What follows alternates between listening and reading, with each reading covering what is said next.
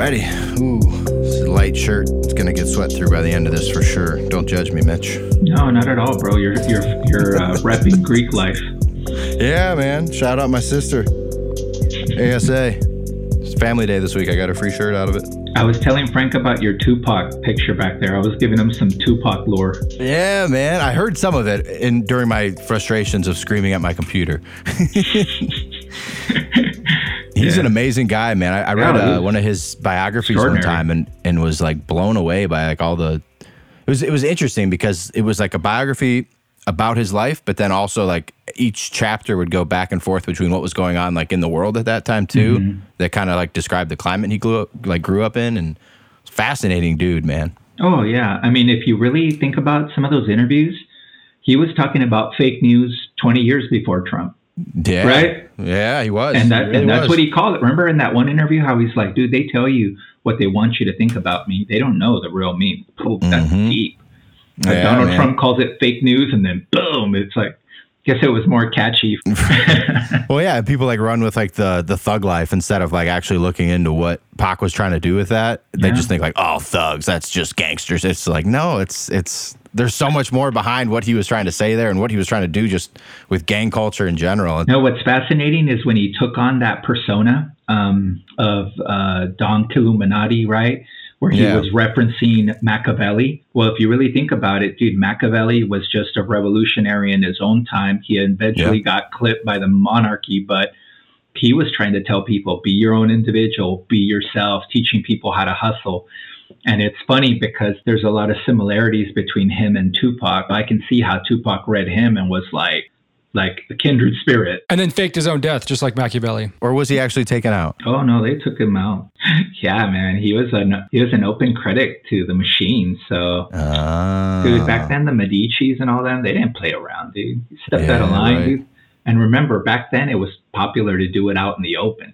So you know, was part of the entertainment. was it the Medici's that got Galileo too? Wasn't that around the same time? The church got Galileo. It was the church. Okay, gotcha, Yeah. gotcha. Yeah, and what's crazy is, dude, they locked Galileo in a tower, and he was still working prolifically, still doing astronomy, still doing everything. That's like one of my biggest gripes with the church, dude. I mean, dude, I'm a person of faith, but when it comes to institutions of church, it's like I just don't mix with them. But Yeah, like, um, you know, they sell you empathy, compassion, love. Which, let's be honest, the person we all know as Jesus Christ, Yeshua ben Joseph, right? He was an educated man, and he never hoarded education and intelligence. Mhm. And then what does the what does the Vatican do? They loot Yeah. everything and they take it all back to a top secret uh, library. and they're completely unmonitored. They're like their own country, old police force, own bank. It's they can do whatever you want. and what's crazy is not only do they have all the stuff they took from Alexandria via the Romans, all the incredible literature I'm sure is included from them. You know, the Essenes, they destroyed the Essenes. They assimilated the Greeks, but they took all the stuff from uh, the Americas. So all the codices that that were written by the Mexica, which are the Aztec, the Olmec, the Inca, all that stuff is down there too. Really? Yes, and it's like wow. dude what's crazy is there's there's like three codices that you can actually read by spanish priests when they arrived to the americas and it's so funny because they are so blown away by our cultures in the americas that even in the in the codices because these were educated men they were scientists right trained observers dude they would write like hey what the inca are doing is amazing what the Mm. Aztecs are doing is incredible, and they go into extraordinary detail about plant medicine. And and of course, the church is like, well, because you know the people in Mesoamerica was like, oh, you don't need a church to find God. You just you know go to the plants, go to nature. That's God. Right. Um, and you know the church obviously wants to filter you through the building, so they they took all that knowledge and. Yeah, it's locked up in the Vatican. So you think it's more maybe trying to hi- cover up the history, or like they didn't want people to know about the plant medicine, or maybe even like something like an aliens that it could have influenced culture thousands and thousands of years ago that would disprove anything. It's interesting when you go into that because I try to teach my kids as well as my clients the only way to really see what someone is up to is when their words align to their actions. If those move congruently, then you could probably assume that that person's on the up and up. Mm. So if an organization is really selling love, compassion, right? Like the the religious markers. Tenants, yeah. But then their actions are invasion, you know, acquisition, financial, right? Monetary. It's like you're not you're not congruent with your message. So obviously you're not you're not being honest. Right. And let's be honest, like um, you know, what's fascinating is, is I've taken the deep dives on Jesus. And so like Jesus was known to come from a group in the Middle East called the Essenes. And the Essenes were astrologers, alchemists, uh, were into meditation, we're into um, reincarnation. And some people, some biblical um, theologians believe that the New Testament is written by Essenes. That's why the Old Testament and the New Testament sound very different. Yeah. But um, so, and you know, and Jesus was part of these people. John the Baptist was part of these people. And let's be honest, if like let's say Jesus was walking around now and the guy had such an extraordinary message, who do you think would be the first people jumping on Jesus? The church, the government. I mean, they'd be they'd be censoring him like nobody's business because because his message is an an inclusive, mm-hmm. right? And so again, when people's actions don't line up with their uh, with their words, that's the biggest red flag in our culture. Yeah. Well, they did crucify him. Yeah, they did. Oh yeah. 2000 23 years ago Friday. I know, and we're talking about him, and it's good. Fr- it's Good Friday this Friday. I love how we, we got to this from Tupac. yeah, conversation yeah. started with Tupac. well, it, it's it's interesting because there's always luminaries that come into our world, and I think that's what they're meant to do, man. Like Tupac had the probably one of the best quotes I've ever heard. He said, "I won't change the world, but I'll definitely touch the mind of the person who will." Mm. Mm. And I'm like, well, yeah, like, dude, everyone listens to his music, and I still listen to his music. And the acronym for Thug Life, the hate you give little infants fucks everyone. That's like so true because it just passes down that like whatever de- defeated mentality or hatred mentality, like it just passes down negative energy through generations. And and he's right, it fucks everybody in the long run. So it, he's a wise man, man. Yeah, he he was um, definitely ahead of his time. But yeah. um, if you guys want to circle back to the plant medicine part, and I'll share all my experiences yeah. with you guys. Should we introduce him, Frank? yeah, it's kind of hard to cut an intro when you when you when we do shows like this. Um, but this is the Friendship News Hour on April the fifth, twenty twenty three. My name is Frank. His name is Alex, and we are joined by the wise, sage, and handsome Mitchell Zaralegui. Hello, sir. Thank you for being here. I want to know about your experience, but I really want to know how you got to the point where you allowed yourself to open up to something as strong of an experience as plant medicine. And were you always open to it? because really what I what I what I would love to to is for somebody who's who's hesitant on the fence or even somebody who opposes the idea of going out of of yourself out of your body into another realm and just see from one person's experience how you got to that point. Sure. Um, and good morning, guys. It's awesome to be with you guys. Fan of the program. I really enjoy listening to your guys' uh, conversations. Thanks, Mitch. You know, as you can imagine, uh, being raised Mexican because I am Mexican, but American because I live in America, my family influences were heavily Catholic, right? Catholic Christian. So you know what the Catholic Church says about anything apart from wine. You know, you don't drink, you don't do drugs, you don't have sex, you don't have anything. So those were some of the tenets that really were imposed on me as a kid. So even as a young man growing up in the hood, when my friends were smoking pot and drinking, that was just not one of my things. I've always been very anti substance. I don't know why. I'm not saying I haven't tried them. It's just not a real big thing for me, for my taste or whatever you want to call it. And so my the closest thing to an addiction I've had is really reading. Um, ever since a young man, I've always found knowledge in books. And so the way I, I, I came to this is um, at the time I was experiencing a lot of life challenges, you know, challenges in my relationship, challenges with my kids. My mom was getting close to passing away. And, um, and it was just a lot of upheaval in my life. And so, you know, I have an undergrad in psychology, so I'm totally okay with going and speaking to a therapist. But I had already done that a couple times. And the first thing they did was try to hand me some pharmacology, right? They were like, okay, Mitch, you're sad. fix your sadness with Mm. pills. And because I was uh, unaware, I was like, okay, let's try it. But it didn't work.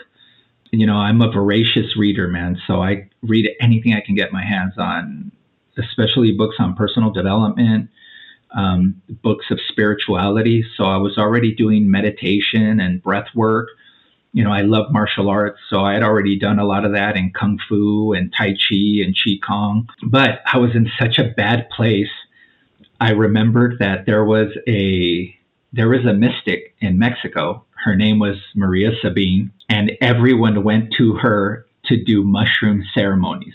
So the Beatles, Walt Disney. Mm. I mean, it's like a who's who. David Bowie. I mean, uh, you can research it later of people who went to go see Maria Sabina, and and the list is like extraordinary. You're like, forget about it. So I remembered that I read those journals, and then I started reading about it, and I started doing a lot of research on plant medicine because there's a bunch of different types, and plant medicine is indigenous to the world. So like you know, obviously everything that exists in the Americas has been here for thousands of years. Everything that exists in Europe has been there for thousands of years, in Asia and every culture. And I started recognizing that that it's a practice in every culture that hasn't been westernized, right? And by westernized I mean Greeks to Romans, Romans to everything, Romans to the church. So I was in such a bad place in mind, body, and spirit that I was like, okay, if all these people are doing it, it must be something worth exploring. And so it was more out of desperation than courage. Mm. But I had to find courage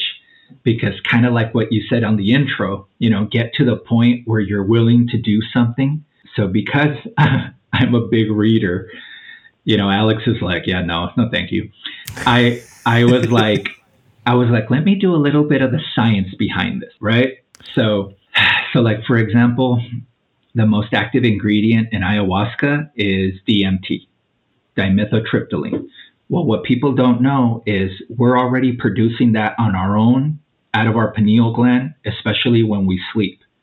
You know, when you're in REM sleep and you're dreaming that you're going out with you know, the hottest model or playing on an NFL football field or whatever your dream is or rocking out with Ozzy Osbourne, your brain is already producing DMT to Really? put you into that experience. Interesting. I, I thought I had always heard that DMT was released in your brain only like the moment you were born and the moment you died. But so it's it's continuous throughout life, huh? Oh, you're experiencing every night. You're experiencing Wow. every night.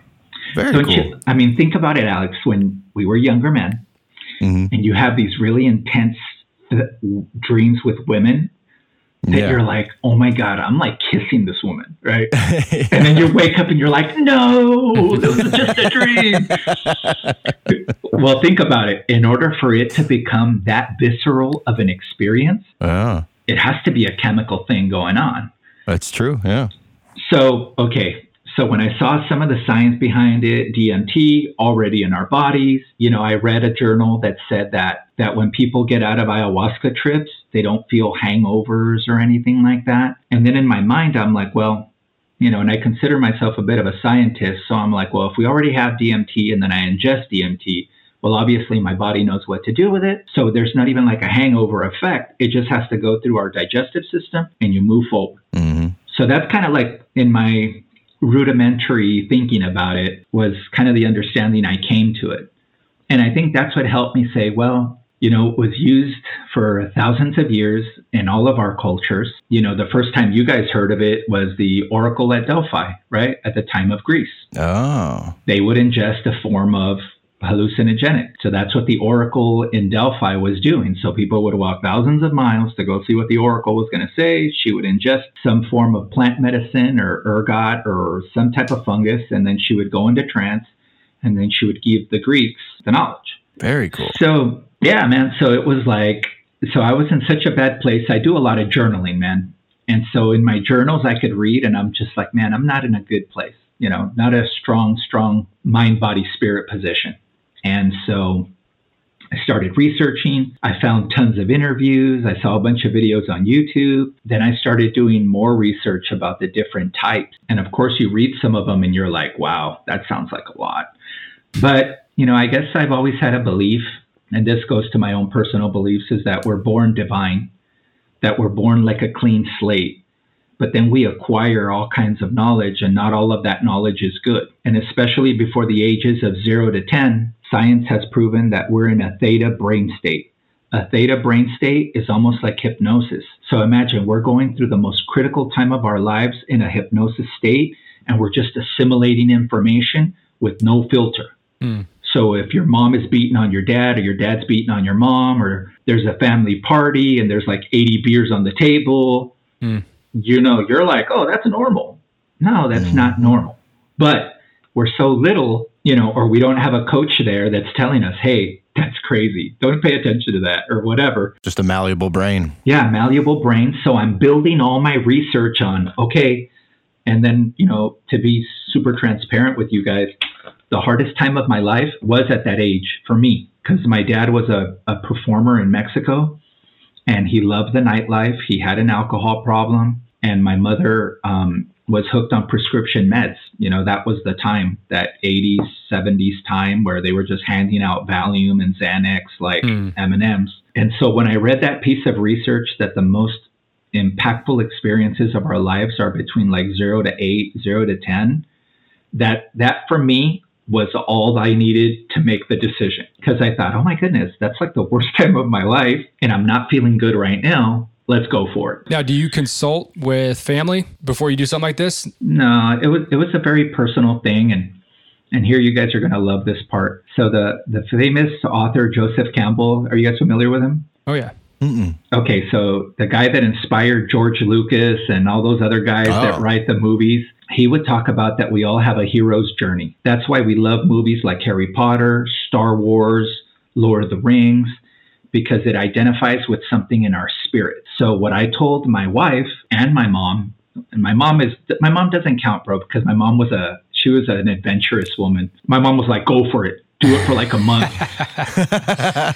and and my wife was like, like okay, if that's what you want. But I was on a mission to get better. And because I'm very headstrong, obviously I didn't think that plant medicine would resolve everything, but I think it, I believed it would be a good first step on getting better. Like I was looking for context. So, okay, so that was my question. So, so what, what, was what was your intent going into it? I mean, yeah, get better, but but specifically, what what were you looking for? I I in my mind in my imagination kept reading and listening to people describe the experiences, and a lot of people talked about feeling changed from them. And at that point, I was feeling so much pressure, man. I was feeling like a balloon that in my mind and my rudimentary thinking, I thought, well, if I have an experience, it's at least going to change my perspective and my context on how I perceive my own life. Mm. And even that in my imagination, like, you know, when an 18 wheeler hits the brakes and it goes, that's what I imagined in my mind. I was like, okay, well, however it goes, whatever happens, that is just going to relieve some of the pressure. Yeah. That was really what my intention was. But by then I had already read about 10 books about it, listened to about 30, yeah. 40 interviews about it, and then looked at the science behind it. For me, I always thought DMT and ayahuasca were like similar but different things. But I'm hearing now that DMT is in ayahuasca. So, yeah. Did you, in your research, see like, because I know people will just smoke DMT straight up, and ayahuasca is kind of a different process. Like, what made you decide, like, okay, I want to go more of the natural route than what I would assume is more of like a process route? You know, that's a great question, Alex, because being a person of a spiritual nature, I'm not into ingesting substances. Don't get me wrong, man. I'll go have a beer or smoke a cigar with a friend or whatever. I mean, I, I just don't yeah. mean consume it recreationally because I don't mm-hmm. like putting foreign substances in my body. And so, because I'm a person who's really into, like, you know, in the martial arts, man, there's tons of ceremony. You know, you get a belt, it's a big hoopla, it's a, you're rewarded for it, it's like a step of ascension. In my mind, I always thought that shaman do this and it's something to take very serious. It's not recreation, you know? And so, in my mind, I was like, no, I need to go somewhere where it's being respected, where it's being treated like it's something very important almost yeah. like if I was going to church. Mm. Because, you know, we all know our friends that are taking ecstasy tablets at the clubs and all that. And how often do you see that end terribly? All the time. So it's mm. like, I'm like, no, I, I want to do something. And because, like I was telling you guys, in ancient times, when children were moving from childhood into young adulthood, there's always ceremonies to acknowledge that. You know, in the Jewish tradition, you see a bar mitzvah. In in every tradition, every tradition has it, right? Like in Catholicism, you see First Communion.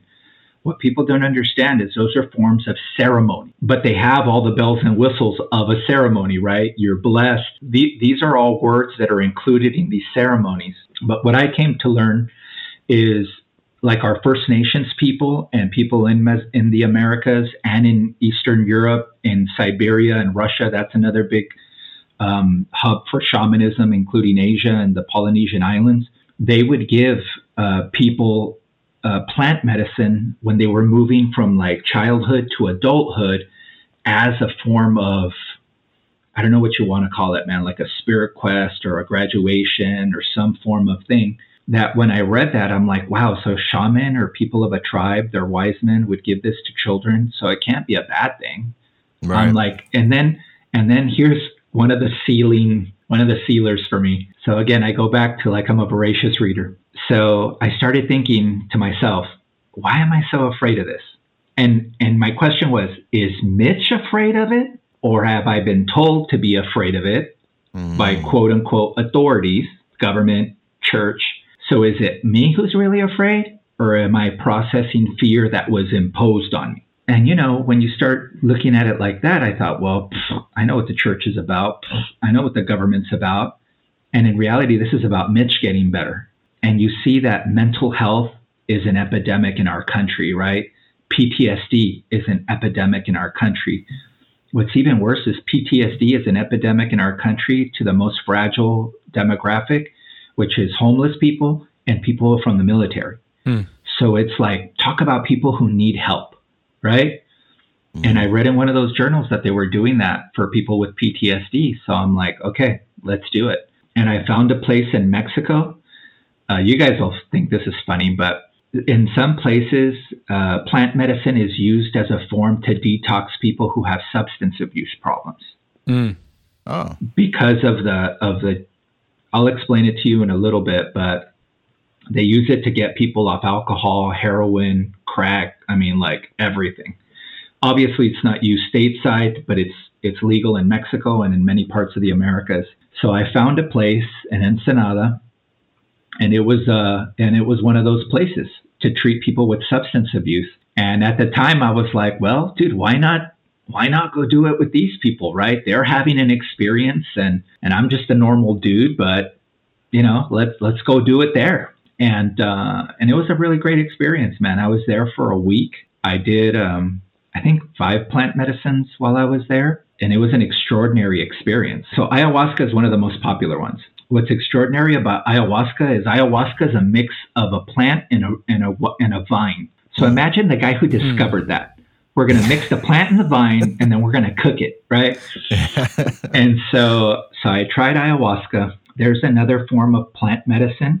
Um, this one's going to gross Alex out. I just see it in his face. But one time a year, there's a bullfrog in the area of Sonora, like Arizona, and this mm. bullfrog comes out of the dirt, out of hibernation or something.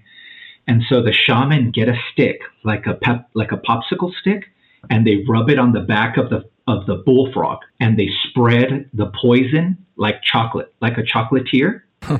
and they let it cool and then they break it and they smoke it like like a rock. Mm. And that's called um, that that bullfrog is is known as bufo. If you look for it, it's called bufo. And then you know, of course, we all know of the mushrooms. Mushrooms have psilocybin. You know, this goes in line with like sweat lodges and stuff like that. Because in sweat lodges, they use plant medicine as well. Um, have you either of you gentlemen done like a sweat lodge? Never even heard of it. Oh, never.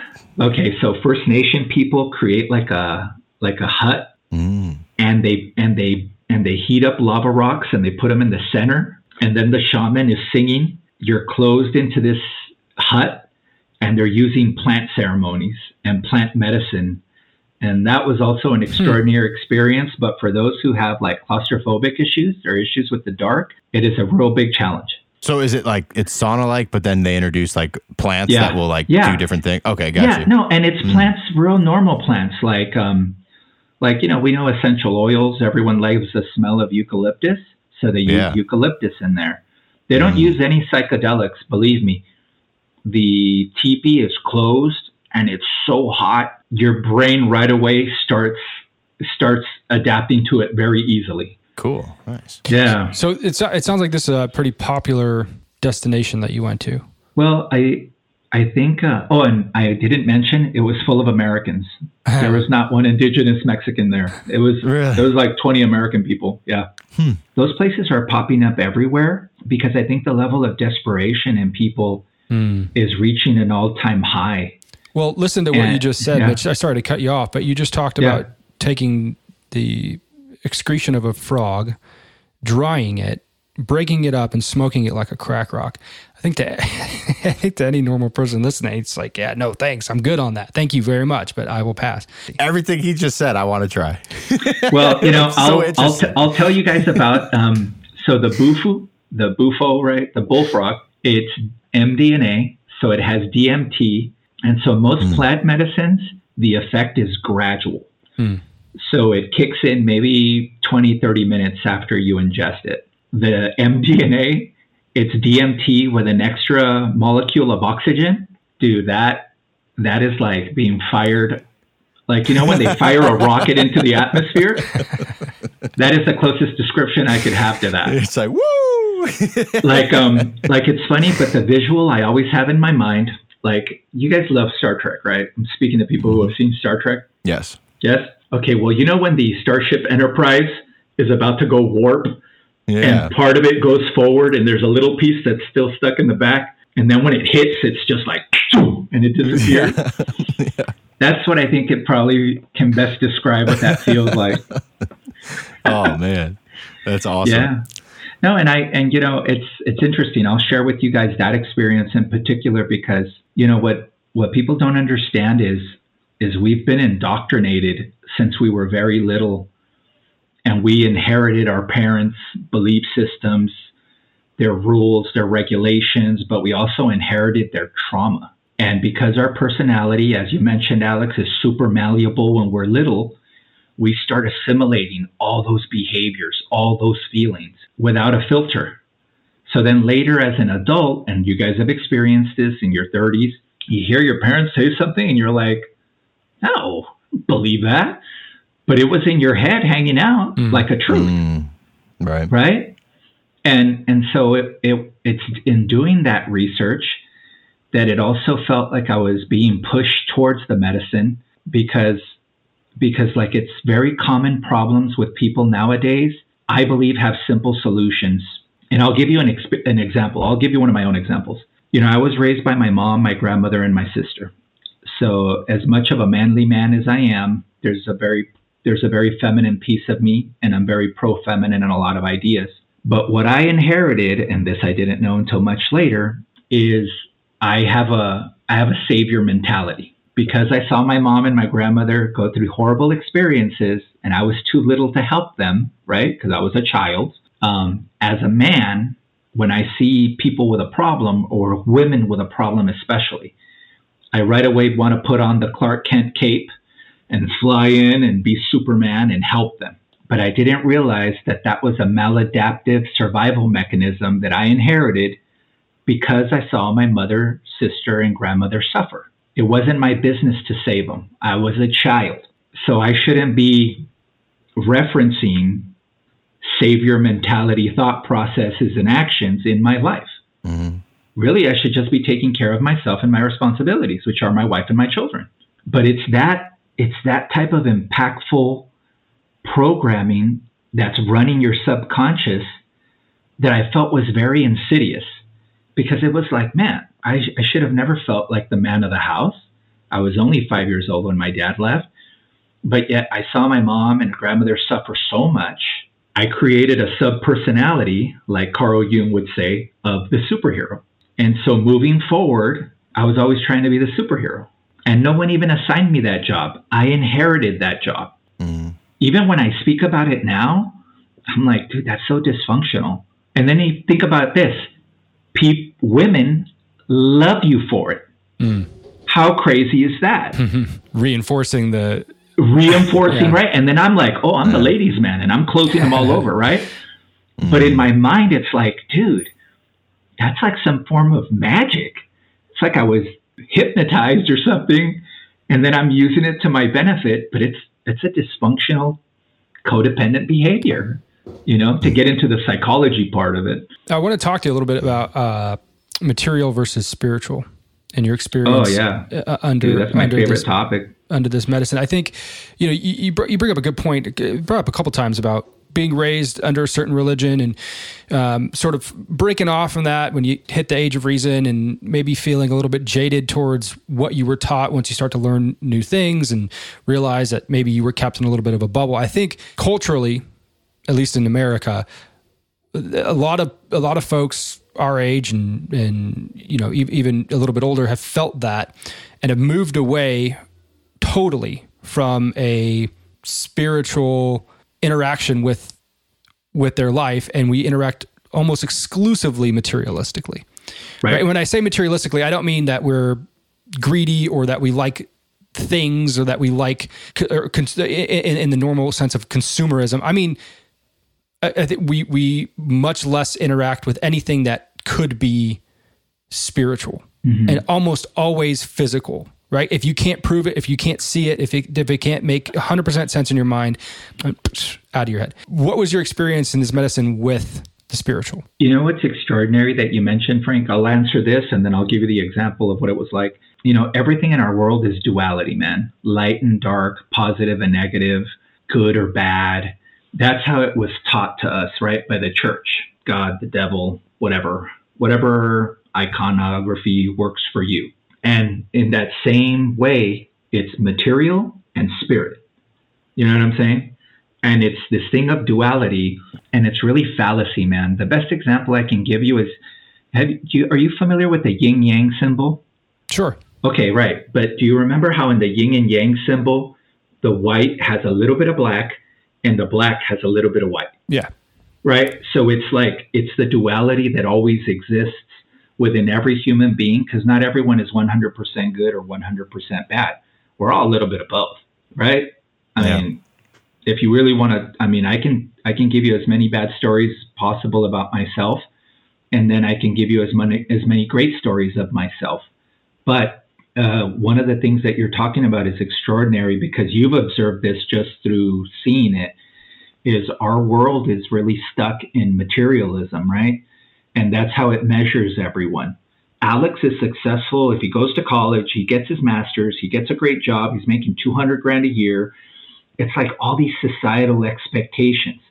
But the Alex that I just described, he might be the unhappiest dude in, in the history of the world. Yeah. And Right. maybe if I put Alex on a farm with some chick and he's growing vegetables and he never did all those other things, he might be the happiest human being I've ever met in my life.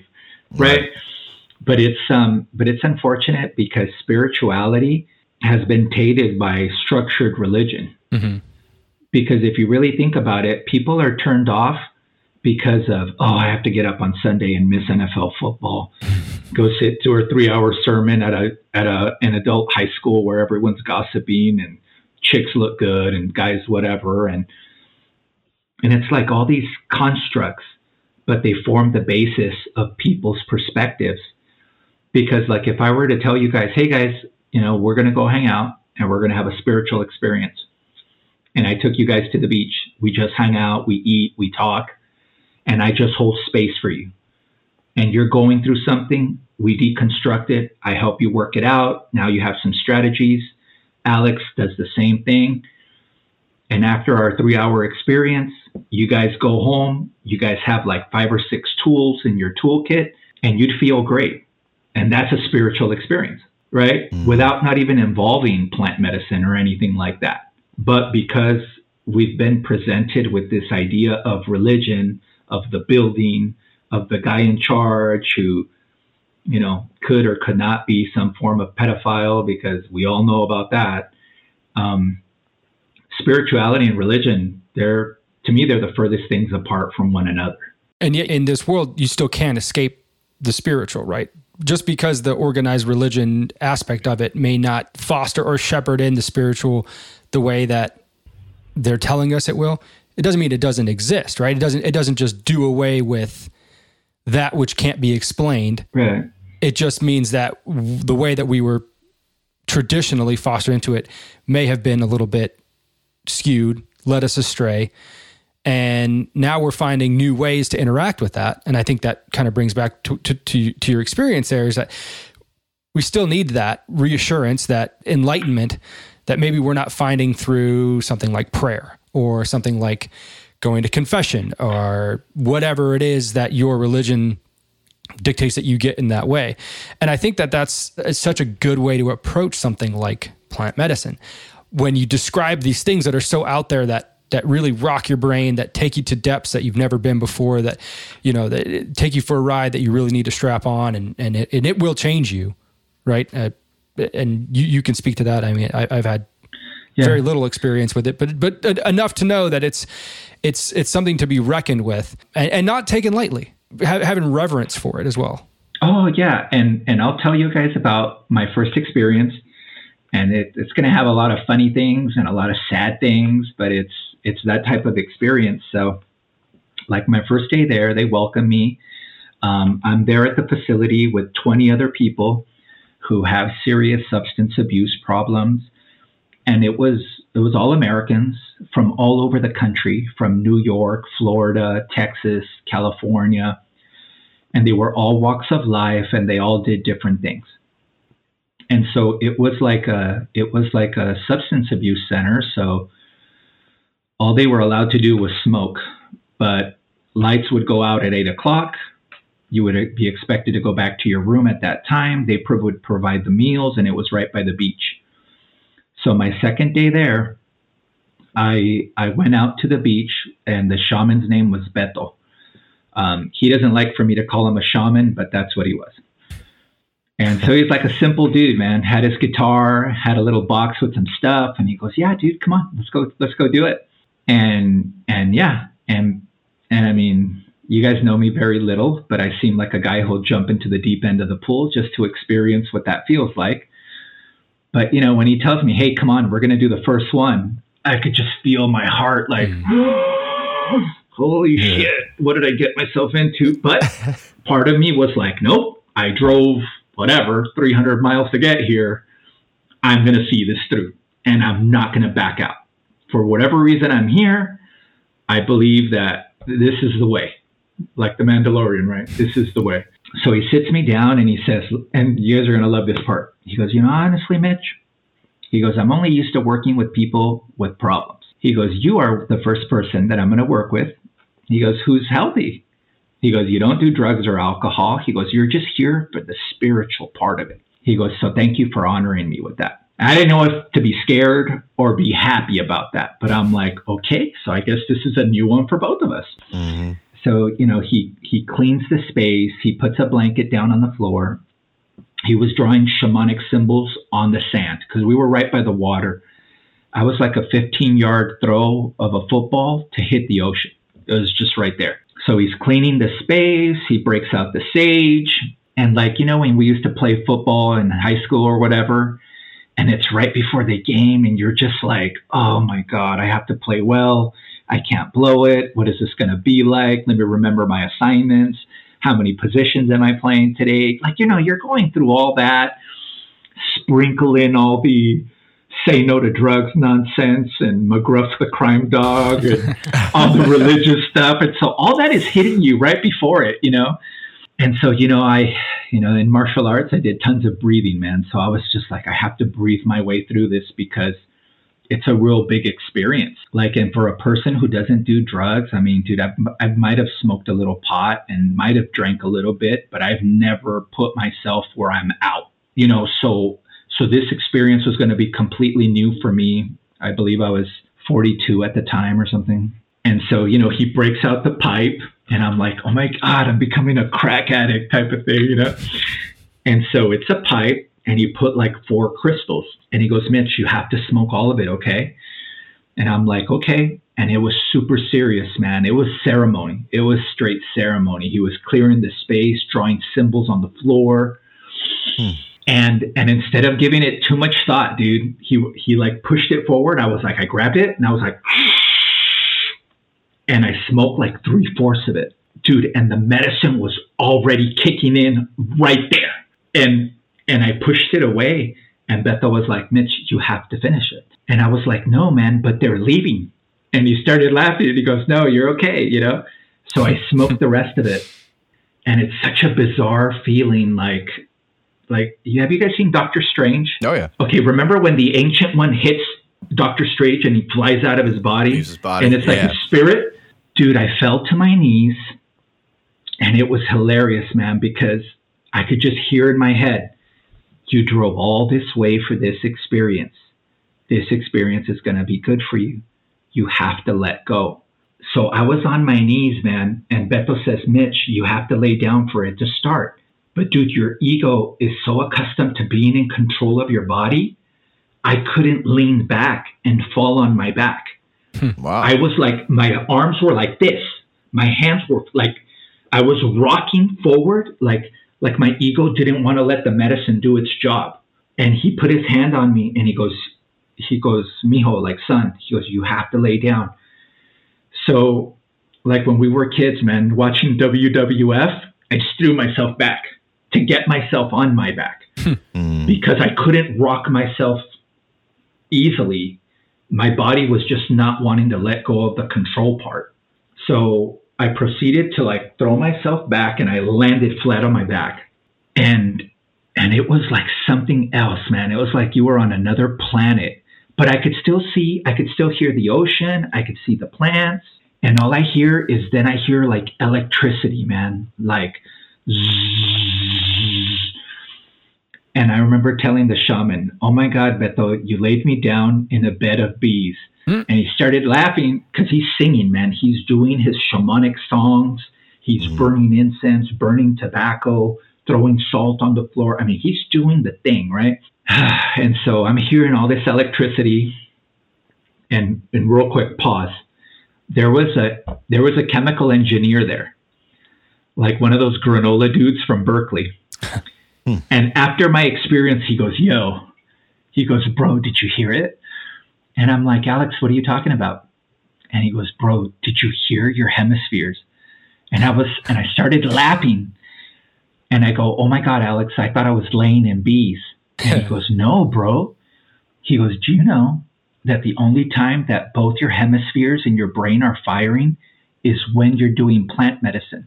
He goes, So what you heard was your brain firing synapses, neurons. It's like going on. Huh. He goes, and it's the only time it happens when you've taken plant medicine.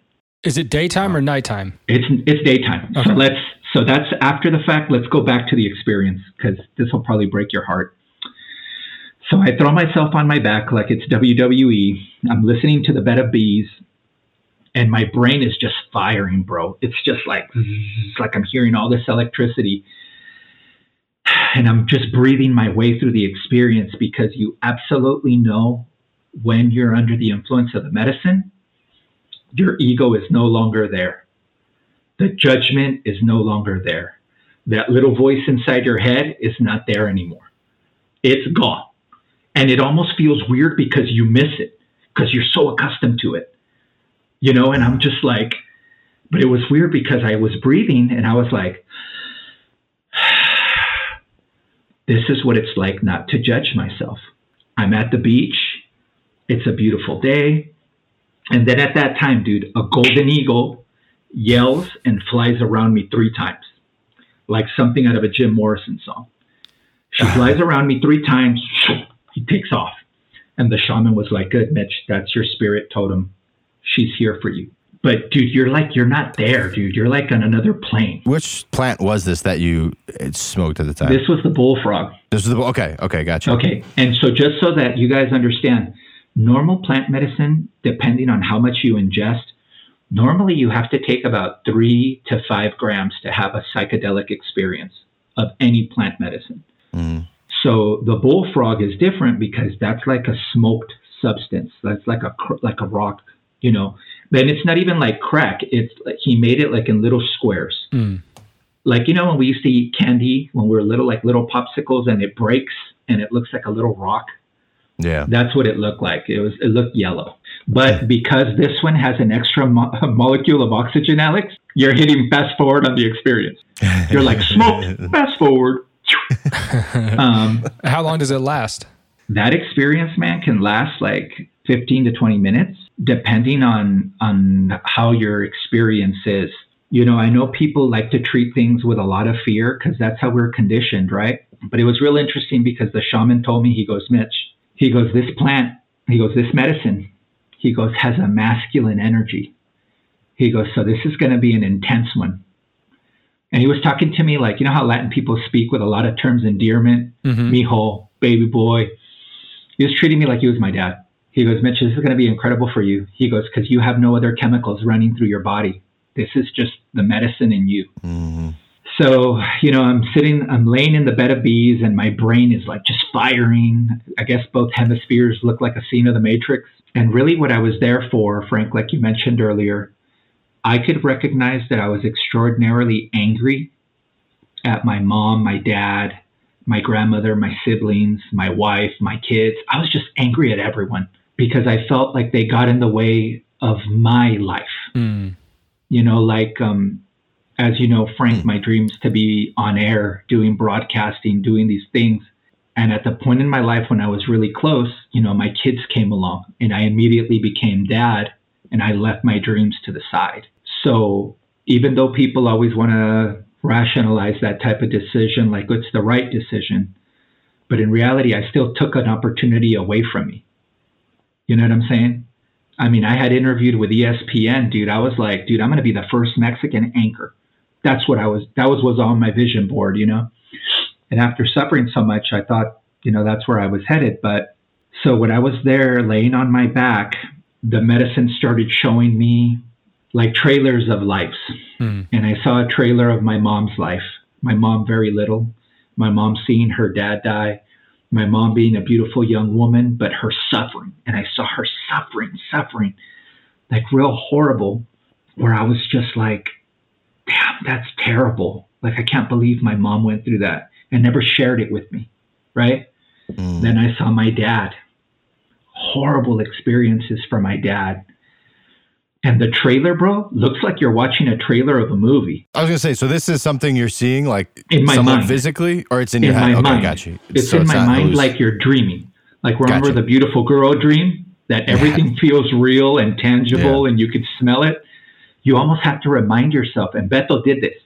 He told me, he goes, Mitch, remember you're just watching it. Mm-hmm. Because, dude, watching your mom be destroyed, your dad be destroyed, dude, we're still their people we're still their kids. So then I, I saw the movie of my mom. I saw the movie of my dad. I saw the movie of my grandfa- of my grandmother when my grandfather died, and I could feel their pain, like how heartbroken they were, how destroyed they were. Then I saw my wife. I saw everything she had gone through.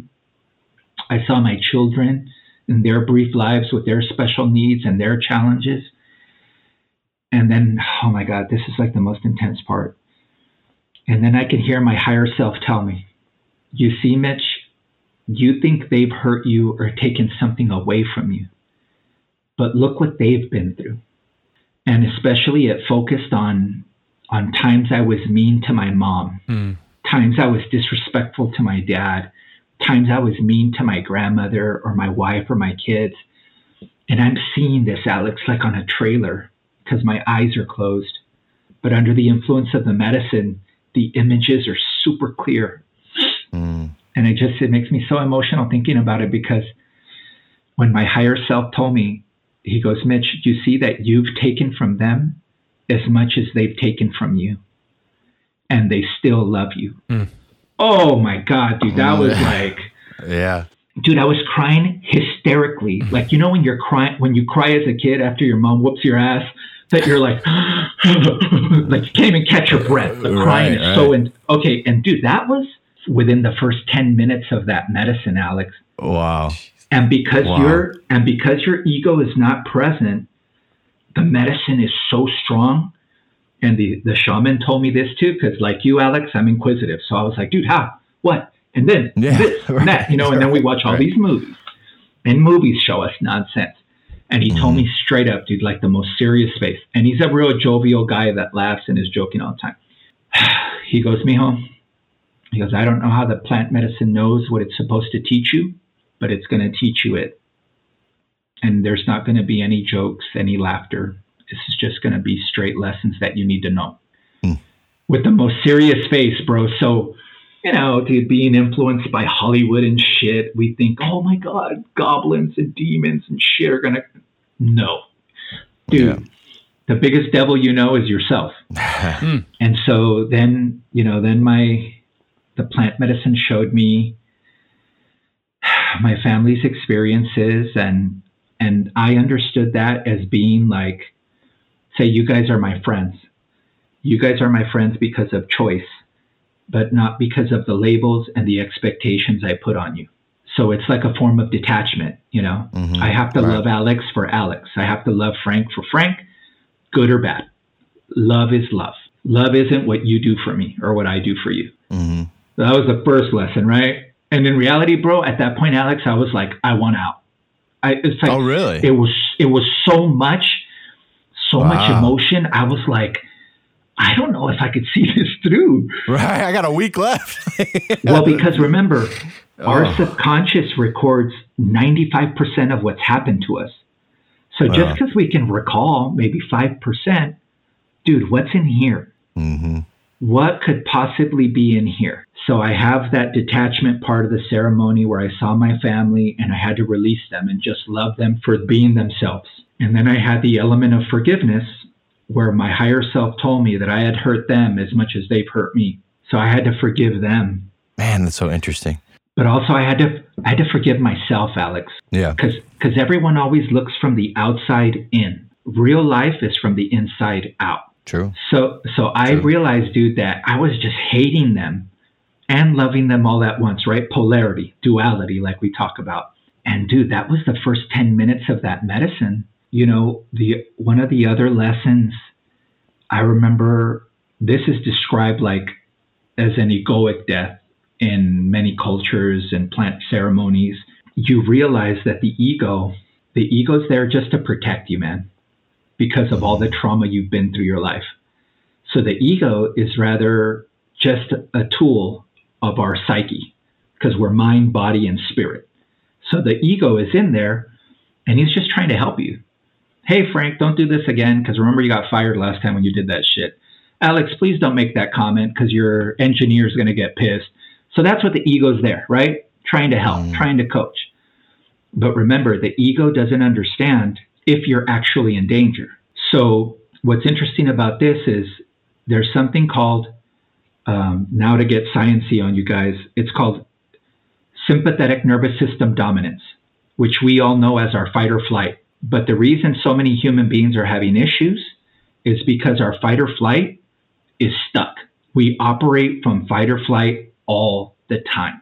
So even if we're okay, we wouldn't know it because our brain thinks we're in danger. Hmm. And I'll give you a great example of this. How many people do you know say, Oh my God, I changed my diet, but I haven't been able to lose weight. And I'm taking all these medications, and now I'm eating a piece of paper and drinking only water, and I haven't lost two pounds. Well, what Yeah. that person doesn't know, because we're sympathetic nervous system dominance living, fight or flight, your brain is working on survival. Your brain is like, What? You want to lose five pounds? Who gives a shit? We're, we're healthy at 250 pounds. We can take on anyone who comes at us. We can defend ourselves. We can chop trees or whatever, whatever scenario the brain creates. Sympathetic nervous system is in place. So now you can understand when you do a plant ceremony, you do a plant ceremony, dude, that survival mechanism is turned off. Then you're like present. What differences did you notice, like going for so from the frog to then like doing ayahuasca, which I, I would guess is like probably the biggest of all of the things you did Oh there? no, the frog No? is considered the strongest because of the the extra molecule of oxygen it possesses. Oh, It's it instead of like um so like ayahuasca and mushrooms, they take about 30 minutes to kick in. right. But but the the bullfrog, dude, the bullfrog is like right. when we were little and put a VHS and you only want to watch the fight scenes. You're like, get there.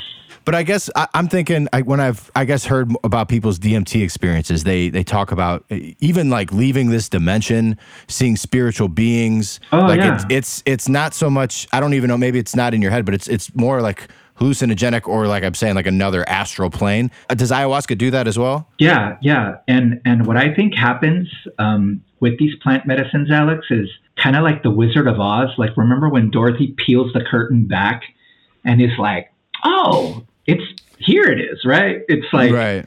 all her ideas and her preconceptions and her judgments and prejudices were existing on this side of the fence. But like you said, you move to another plane, and it's like, oh, that's a lie. That's just created by my mind.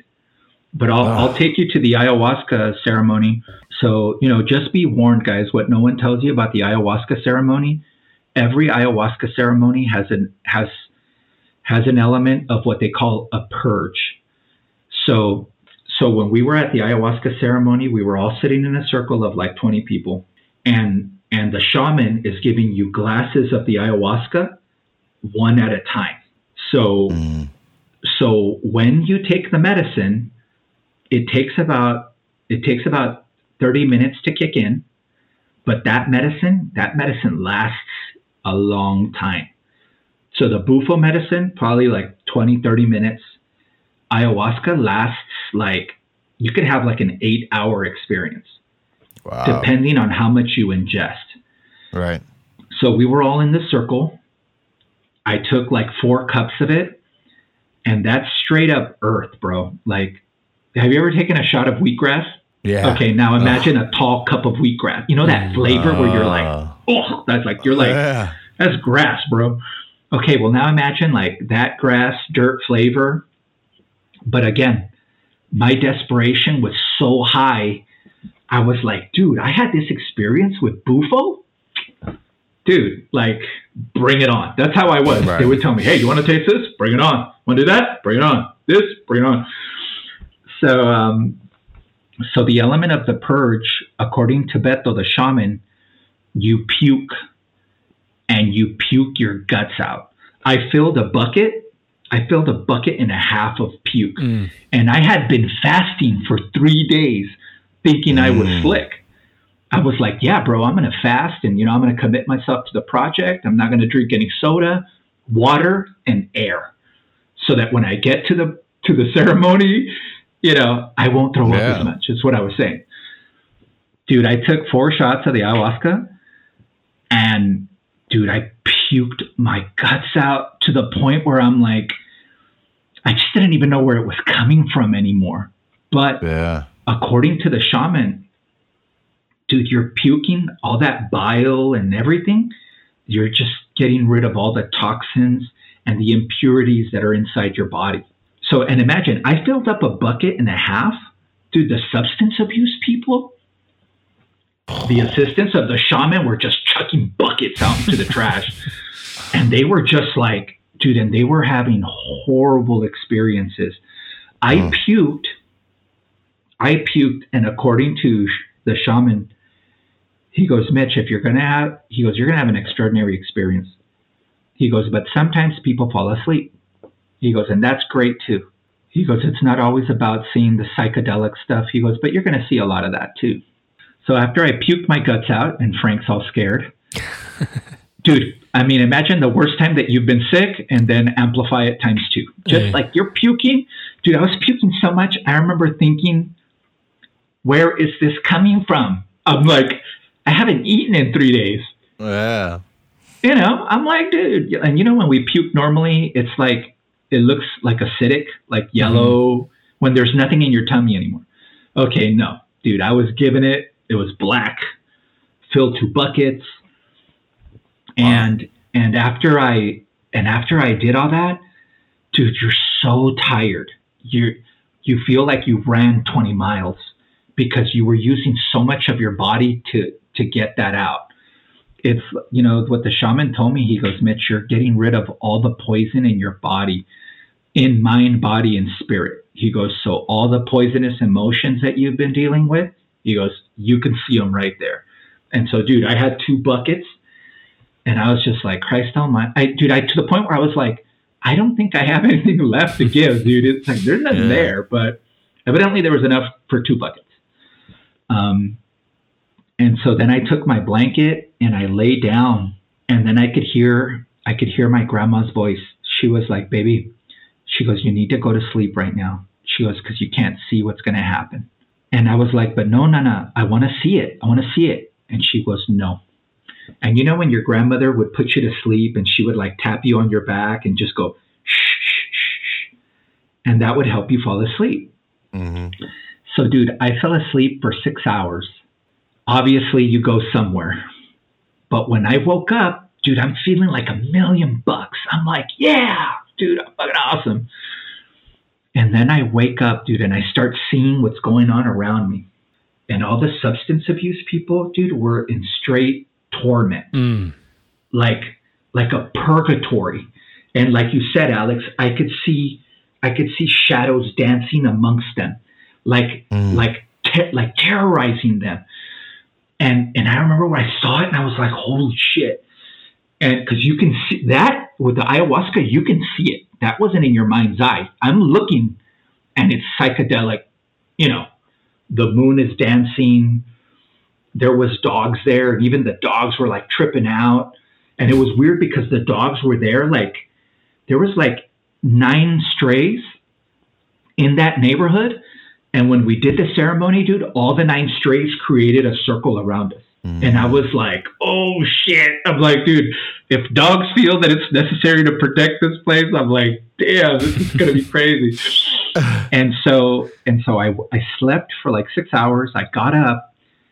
And dude all the guys that were the subs the people that had substance abuse problems were still puking their guts out.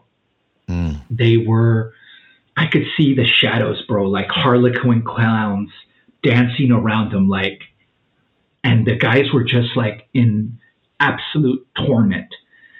And some of the things i heard dude i just i remember hearing them and i was just like i remember praying for them because they were all real close to me dude. So there's nothing they could have said that i would not have heard but i heard sorry mom for hitting you. Sorry dad for pushing you sorry mom for stealing from you. Sorry mom for mistreating you. Sorry to their wives to their kids. But i mean alex with an intensity of of absolute regret. Like i remember being there and the shaman like pulled me back a little bit and he goes mitch just stay here. And i and i was outside of their circle so i could see everything going on.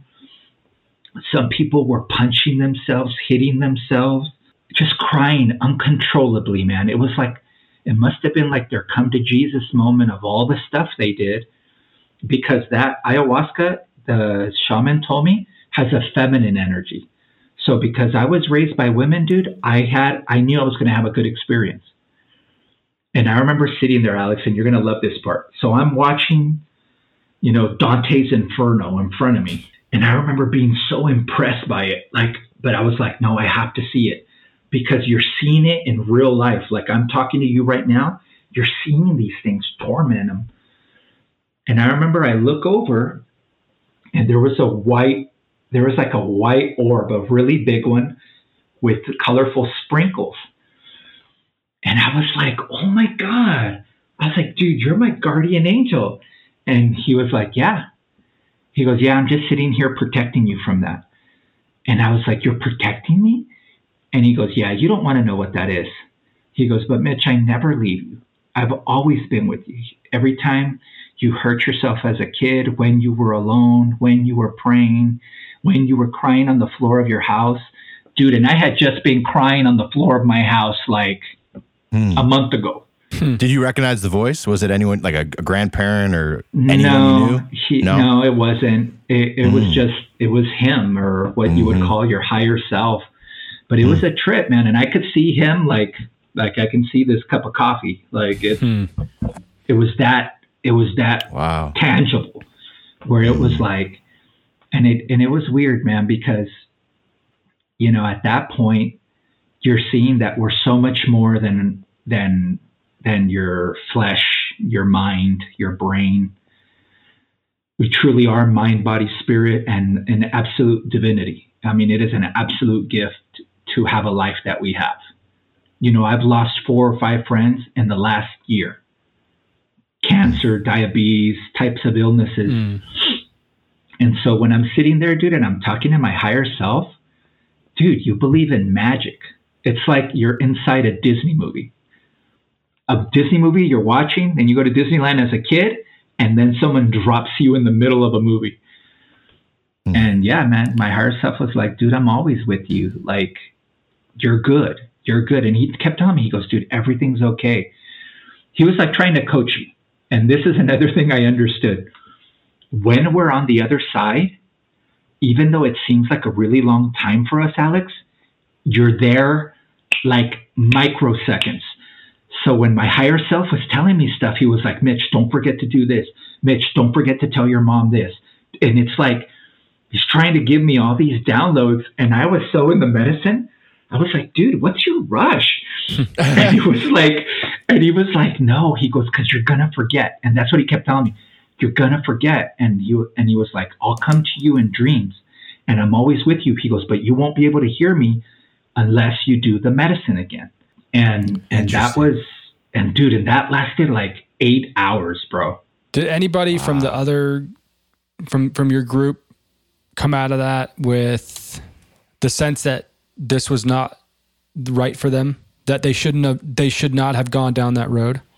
No, no. Everyone told me that that there was parts of it that were extraordinarily intense but they all saw their ancestors they all had loving experiences it's like the medicine taught them what they're not doing good and what they haven't done good and then who you are and what you're mm-hmm. capable of a reason I ask, and you, you, might see where I'm going with this, but but I'm hearing this experience, and I'm thinking, well, shoot, everyone will do it. Yeah. Uh, well, not not only everyone will do it, but but certainly there are folks who could benefit from that type of experience. Particularly, what, what comes to mind is uh, people, adult men, who have made the decision to not participate in their lives anymore. Right. For one reason or another. And to have whatever experience, because it sounds like the experience that you have is the one that you need to have. That, like, like, like you mentioned, it wasn't, I don't know how the medicine knows but it does. And so it, it's divine, baby boy. Th- so right.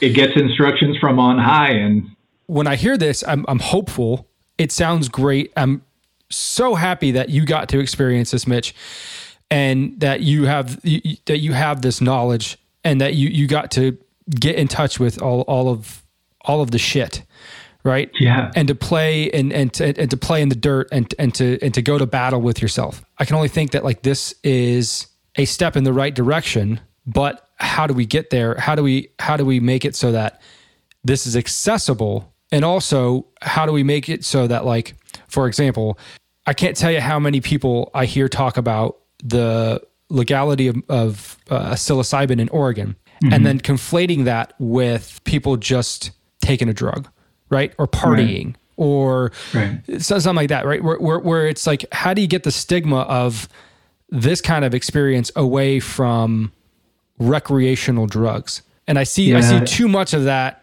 intermixing and it and it and it frustrates me a lot because if people were able to hear this experience maybe maybe they wouldn't maybe they'd be too afraid to go and and take that journey but at least they would have the the baseline understanding that this isn't something that you mess with this isn't no. something that you you flippantly just decide to participate in th- th- this is something that deserves a whole heck of a lot of respect yeah, it's um, you know, you know, from the ceremonies I've done, I approached it with a lot of reverence. Um, and and it's like it's interesting because I think what the medicine taught me in all those days is is like I, ha- I have four tenants now that I try to teach everyone I come in contact with. I talk to them about self love, self trust, self forgiveness, and self awareness. Those are like my four. But it was only through the medicine, dude, that I really learned to like forgive myself and then let go of all the judgment because we are judgment creatures, man. We are, it's so hard to explain that because when I try to tell people we are stuck on autopilot on the worst operating system ever introduced, in, introduced into the human body. Because remember, we had our parents' traumas prejudices, and judgments input into us at our most sensitive time, which has become our adult operating system. Where do you think midlife crises come from, bro? Mm. Because someone wakes up and says, Oh my God, I'm living my mom's life. I'm living my dad's life. And I hate those fools, but I'm already married, five kids, career, and then people do crazy shit. But it's like, it's such a cry for help. Um, and I used to be very judgmental about that, man, until my wife and I had some challenges. And it's like, it's like you, if you love someone, dude, love is action. You know, um, M. Scott Peck has the best description of love I've ever heard. He says, Love is your willingness to extend yourself in order for the people in your circle to be taken care of and have the best experience. Because love implies selflessness. Dude, I can't love you if I if I really want to love you and it be a healthy love and not codependence there has to be an element of detachment. I have to allow you to be frank. And you're going to make all the mistakes, dude. But what I try to tell my clients is friction is freedom. Life friction is the trail that leads you to love, mm. leads you to development, leads you to ascension. And then people tell me, yeah, Mitch, but you don't know. This happened to me. I'm like, dude, I got hit by a car going 80 miles an hour two years ago. I understand what suffering is, but I've also seen the other side of suffering, and it's extraordinary. And that's that like that spark of the divine that Alex has, that you have. But society convinces you you're not special, you're not unique, you're not divine. The truth is, we all are. Yeah, it's, it's interesting, man, to hear you talk about like the trauma you carried or just things from your life, your parents' life. Uh, it, it, you're selling me on it big time, just because I, I, come from I come from uh, a family like my parents got divorced when I was very young, uh, and then both uh, ended up getting remarried. Those families were together for 10, 12, 13 years, and then they both actually got divorced again. So uh, the, a lot of those feelings that you were kind of harboring and feeling I I feel you there. Like I, am not to get into make it a therapy session, but like I feel like I share some of that and and would benefit from an experience like this because maybe I'm harboring bad emotions or ill will or anything like that to where something that like this is is could be really beneficial. Well, if you really think about it, Alex, and just sorry to interrupt. No, yeah. What people don't understand is our brain. Our brain is really like a computer, man. It's just assimilating data. Right. But let's say when you were going through all these horrible experiences you don't have any logic to say, oh, my mom and dad are human beings with certain limitations. They didn't make good decisions. They didn't make good decisions and got together. And then this is all the fallout, but it's not my fault. And I'm right, not attached yeah, right, to it. Right, right. Right. That, mm-hmm. like now. But when you're little, dude, it might as well be a Hadouken from Street Fighter. Bang! yeah. And your brain is like, oh my God, I deserve Hadoukens. And so you go through the rest of your life and you're waiting for the Hadouken. You're waiting for the Hadouken, and everything's cool. And then it happens, and you're like, I knew it was going to happen. Like, yeah, I knew it, right. dude. Right. Okay, well, imagine when you're in the plant medicine, dude, it allows you to process some of those real painful memories. And mm-hmm. then you dis- and then you digest them and you let them go. Then you have the the context of being look being able to look at a situation and you're not picking the good guy versus the bad guy my mom is the best, my dad's a douche. Duh, duh, duh. No, you're like, hey, they're human beings, right. limited education, right. they've made bad decisions, but their bad decisions was the nuclear bomb that blew up my brothers and I. Right. right. Okay, but imagine being able to me deflate that balloon inside of you, Alex. You might go, right. I can right. Well, and today. it's like, and like you're talking with the ego, like that can a lot of times like make you play the victim a lot in your own head. Like I, oh, I see that in my life all the, the time. Victim, bro. Yeah, the ego yeah. loves the victim. No. So man, Frank doesn't understand that when I was little, they didn't let me eat Lucky Charms and shit. oh, dude, your and your brain, and inside your brain is a little guy with a typewriter. Oh my god, I love that. Let's make a screenplay of that. We're gonna make a movie. It's going to win a thousand Academy Awards, and you're going to be the main actor. You're going to be great because it really happened to you. And Lucky Charms, everyone needs to eat Lucky. And it creates this narrative, dude. And you believe the narrative. You know, I read a, a neuropsychologist say that that as years go by, like five years go by, our memory is 85% less accurate. Mm. Wow. So imagine everything you think, oh no, I remember it. Right. Dude, I would love to put a movie on, rewind it, and you might be the fucking tormentor, bro, or the tyrannical guy running around. right. Probably. Then, but but your brain but your brain remembers the emotion, right? right. Mm-hmm. And the emotion right. was pain and it was hurt and it was sorrow and no one was there to say, Hey Alex, it's okay, dude. Fuck it, don't worry. It's not your right. fault. I love you. You love you. It's like you know what I'm saying? Like these critical mm-hmm. moments that it could have been nipped in the bud, but then we carry that forward with our partners, with our mm-hmm. girlfriends, with our friends. And it's like, and that's why the detachment lesson is so important because Frank, if you're my friend, you're down for me. So if we're at a bar and five guys come, we're going to jump them. We're going to fight. No, that's not Frank's fault. Frank should have nothing to do with it. I don't care how much he loves me as a friend. That is not his business. More importantly, I shouldn't be doing stuff like that because mm. that's how people get in accidents and get killed. Dude, and I'm yeah. trained to do that. And I'm like, hey, that's just not a good thing. But it's it's those things that I wish people understood, especially people suffering through mental health problems, that it's like, hey, that narrative might not be completely accurate. Mm. I'm not saying something didn't happen to you. And if it's like, you know, you got your ass beat or some type of sexual abuse or yeah, absolutely but let's work on that so you can move past that, not stay stuck there because that will always be an active part of your personality. You know, I, Mitch, when I, I over 10 years ago, I, I was, I was going through some, some stuff and, and I, I had reached out to you. One of the most impactful things that I ever heard was you had told me when I was going through this time, eh, you need to stop making these movies in your head. And I had never even one time thought that I was doing. But then I you brought awareness to that and I was like, "Oh wow, I am." Right? Cuz how many of these things that I'm thinking are actually real? They actually happened? Are they actually in reality? Are they going to come true? Are they going to come true? Or how much of it is it just me taking one thing and mm-hmm. just running with it and just right. running with it? So yeah, and and I think it comes back to what we were talking about when we first started talking today about that that cognitive dissonance that you you could hear information that goes against what you're telling yourself in your head and it still doesn't make that impact until you have that breakthrough of oh actually this isn't true at all. Not only is this not true it's something i've made up in my own head. And how many bridges am i building to go over these gaps that i'm filling in in my own brain?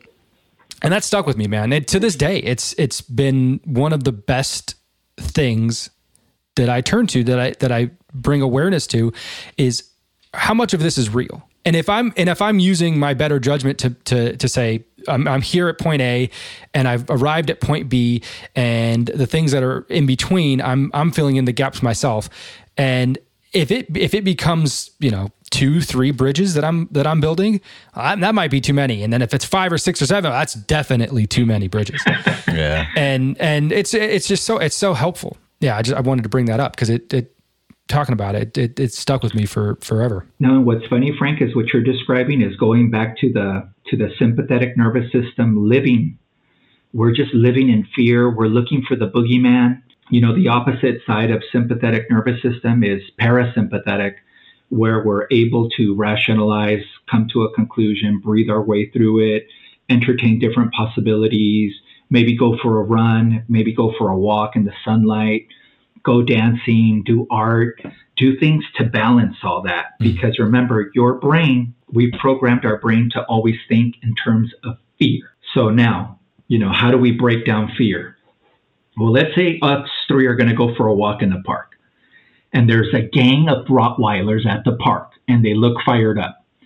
I'll look to you guys and say, hey guys, we're not going to the park, right? Because that's danger they will probably hurt us. Okay, same scene. Let's say we're going to the park and we see dogs in the distance, but around the corner, all their owners are sitting there drinking coffee. But you're imagining, oh my God, those dogs are going to mow us down. That's fear because you're imagining the scenario. Mm. You know, there's danger and fear. Dude, fear is an idea, fear is an emotion. You can crush that supersede that with logic, right? And belief and faith and love and everything. And then we walk, we see all the owners, they're having their coffee, a bunch of hipsters and shit. And maybe the dogs from a distance look big, and maybe when we get there, dude, they're beagles. and you're like, eh, it's not it's not meant to be afraid of. Like it's but it's like, you know, once you start conditioning your brain like that, then your brain starts learning, oh, okay, maybe that's not as big of a deal as I thought. You know, it's like mm-hmm. maybe we'll just work through it, or maybe the situation just is what it is, and and that's also okay. You, you described yourself as spiritual. I'm sure you were before this. I have to imagine that this like heightened that spiritual awareness, that identity in you after this whole experience. Would you say that with the things you saw and, and everything, did it ease any? Notions of death, any fears of death, like connecting yeah. on the spiritual level to the earth and the plants and and just everything? Like, did, did that ease anything, or are they kind of not related? Oh yeah, absolutely. Like um, like after those experiences with the plant medicine, I became really aware that like, you know, I'm a mind, body, spirit machine. You know, mm-hmm. kind of like the Matrix, where they put in an identity in a person, and that person is who it is, and that and that everything is precious, man, that time is really short, that that even if I live 90 years and that might go in a blink of an eye.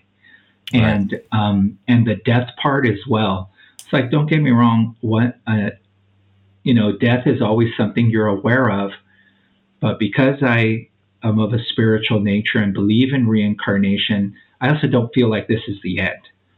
Like yeah, it'll right. just be a more advanced version of me in its next incarnation, whatever that may look like.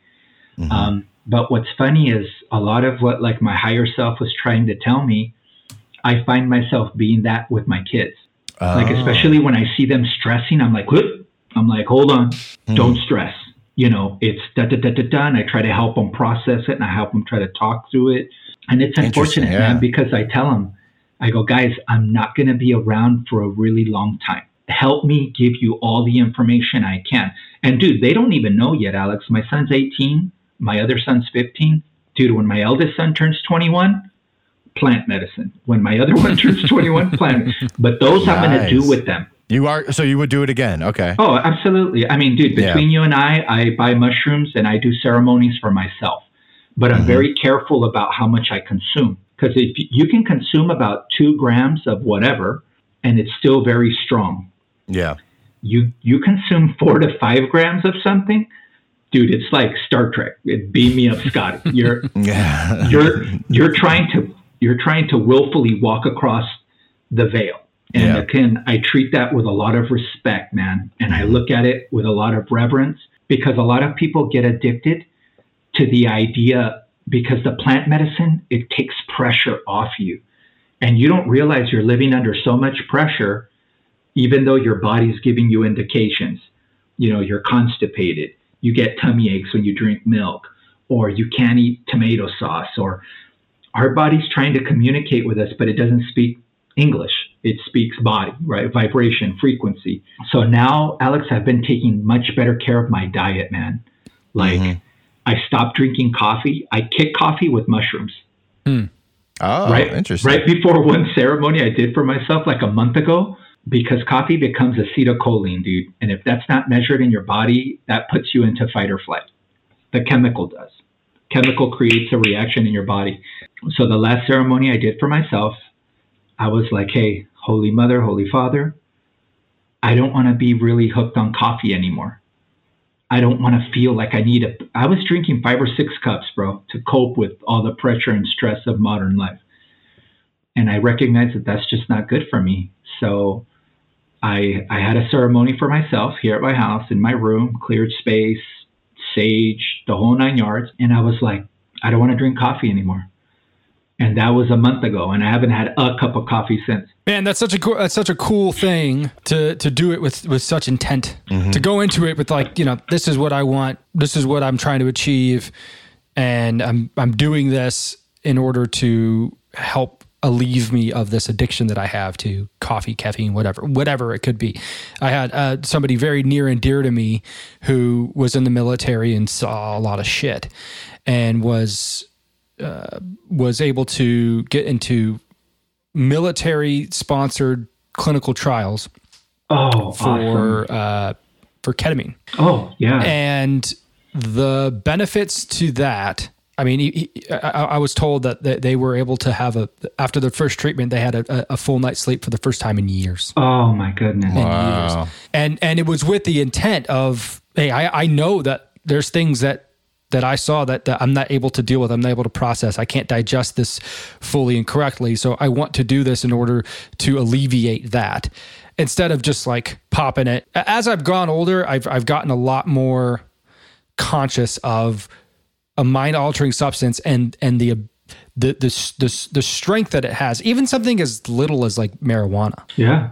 that it it's not it's a it's a non-trivial thing to to do and as you as you you know what I, I I don't- particularly believe that you know marijuana is a gateway drug but but I think it certainly does allow you to open the door to other things I'm not saying you're going to become an addict but but it certainly allows you to go from this step to that step and if you're going to be doing that I I, I think the most important thing and this is just me personally is intention is to do it with something is, is to do it with something in mind not just like oh i want to i want to experience this. Because then uh, you can tell me i'm wrong mitch but to me that's just opening up pandora's box. Like oh you want to see the devil? Well here he is motherfucker and like enjoy it you know? Oh, when when people tell me, "Oh my God, I saw this, I saw that," and they're describing really horrible things, no judgment, but in my mind, I always think, "Well, dude, what were you doing? Hmm. What's going on on the inside of you? You know, are you a liar? Are you a cheater? Are you a thief? Are you doing all these fucked up things?" Because let me ask you a question. Let's say you do plant medicine, and the intention is to heal. If there's a divine spirit,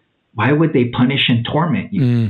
that that doesn't make sense to an omnipresent being, right? Alex wants to get better. Let me scare the shit out of him. No. But mm-hmm. what if Alex shows us that he's normal, but when we don't see him, you're a fucking devil. Well, when he does you have plant no idea. medicine, You have no idea. you have no idea, right? And so, and what your friend did with the ketamine, dude, thank God. And it's an extraordinary blessing because what's ironic is one of the things I read in the shaman journals and stuff, when soldiers would lose their heart and didn't want to go back in war, they would do plant ceremonies. Hmm. And I'm sure, like now we're looking at it like a sciency thing. Well, it makes sense. Plant medicine helps them digest the trauma. They deal with the trauma. They're able to get back to kind of homeostasis. Then they can function as human beings. Like you just said, your friend was Wow. able to sleep. Imagine, dude, your friend hasn't been at peace for years, mm-hmm. hasn't slept probably more than two, three hours at a time in years. And then people wonder why he doesn't look happy. He's fucking tired, dude. You know? Yeah, right. He hasn't rested. So it's it's it's one of those things that you know like you frank i i don't like how people treat something that's sacred in my perspective as something recreational. Because anything done for recreation i mean let's be honest dude like alcohol cigarettes mm-hmm. right? That's recreational drug use. What are the end results of that? They're almost never positive. Awful. never Yeah. positive right? Right. So you're right. It's interesting when, you know, my wife and some friends, we went out, we were at a dance club, and the guy was like, Oh my God, Mitch, I have these great mushrooms. And, and he hand, tried to hand it to me, and I was like, No. and he was like, What are you talking about? I was like, Dude, you're trying to hand me a psychedelic substance in a nightclub with God only knows who's here, mm-hmm. what energies are running around. I'm like, I'm okay. I'm gonna drink my beer and I'm good. But I thought you were into all this stuff. I'm like, dude, I'm into it for ceremony, for healing, for helping someone, for helping someone deal with something. Dude, it's not fun. Like, it's not fun for me. That's not a fun activity. yeah Because when I'm trying to help someone, dude, those emotions are what are inhibiting that human being from having the best life possible. And dude, you want to take mushrooms at a nightclub where everyone else is under the influence of God knows what? It's like you want to talk about Luciferianism? That that's the environment where Uh, stuff is going down. You know, it's that it's funny. I'm like, nah, no, thank you. I'm You good. bet. Well, I I, uh, I could talk about this for for literal hours, but I I, I do have to run. You, can I ask one, more thing to question? say, Alex? One one more. I was just curious, like the whole process of going to stand there for a week was and taking all these all of these plants. Was it affordable? Like, is it is it a cost effective therapy option? In Mexico, it's very inexpensive, man. I did the whole thing for probably under two thousand dollars. Wow. Yeah. Um, and that was like food, lodging, and all the medicine. Okay. This is becoming Very really popular. Um, the most popular one I, is some of the ones in Costa Rica because that place is also very liberal, has an element of shamanism, but they do it at resorts over there. Over there, it's more Hmm. Really? expensive because it's like a five star Oh. resort. So it's like you went to the Ritz Carlton and they do ayahuasca. Man, I should have looked. I was there last year. I should have looked into that. Oh, dude, it's it's called Ah. Rythmia. It's Rythmia. Rythmia. Okay, I'll check that out. Rythmia. Yeah, that was my original destination, but then COVID hit, and so I had to modify my plans. Gotcha. But that was Okay. originally where I was going to go. But yeah, it's becoming real common all over Peru, Central and South America, Mexico. Yeah. It's it's nice that they keep it affordable though, because it's still about the the medicine and, and what they're doing, not just like let us capitalize off all of these Americans or whatever. Like it seems like they actually do want to help people. It's not a tourist trap. they recognize this crazy game that we play here, man, and it's just Yeah. That is a crazy, crazy game we play. Um, well, yeah, I, I, I, I really appreciate you being on here. I am a believer in this type of healing, and I think that uh, the more that people can hear conversations about it, the more that it becomes destigmatized, and the more that it becomes a realistic path uh, for somebody who is interested in it. So I really appreciate you coming on here and sharing your story. And uh, I know I speak for Alex, so I can't wait to have you back on. whatever you guys need, man. I'm totally here and I'm full support of your program. So whatever you want, I'm down. Absolutely. Yeah. You are welcome anytime, my friend. All right, Mitch. guys. Yeah, have a good one. it. Uh, that was just excellent, Mitch. Th- Thanks again for coming on. Uh, you guys, thanks for listening. I know it was a little bit of a longer one, but that was way too interesting to try to cut short. Yeah. Whenever that would have been. So, hundred percent. And if you if you gotten this far, I hope you've gotten some value out of it. yeah, absolutely. Uh, in the meantime, if you guys want to check in with us on the socials, uh, until the next episode, you can find us on Twitter at FriendshipNH, trying to build up that community. So please give us a follow if you have one. Uh, you can find us on TikTok and Instagram at Friendship News Hour. And you can always send us an email to bummerdude.media at gmail.com. We'll be sure to get back to you. Uh, we'll see you next week. For Frank, I might, I'm going to see you in person next week. That's exciting. You will. A little bit. That's right. That's we crazy. could- We could, do this nipple to nipple kind of kind of. I've seen you at least three or four times since we've started this podcast, and we've never once done it in person. Maybe we'll change that. All right. See ya.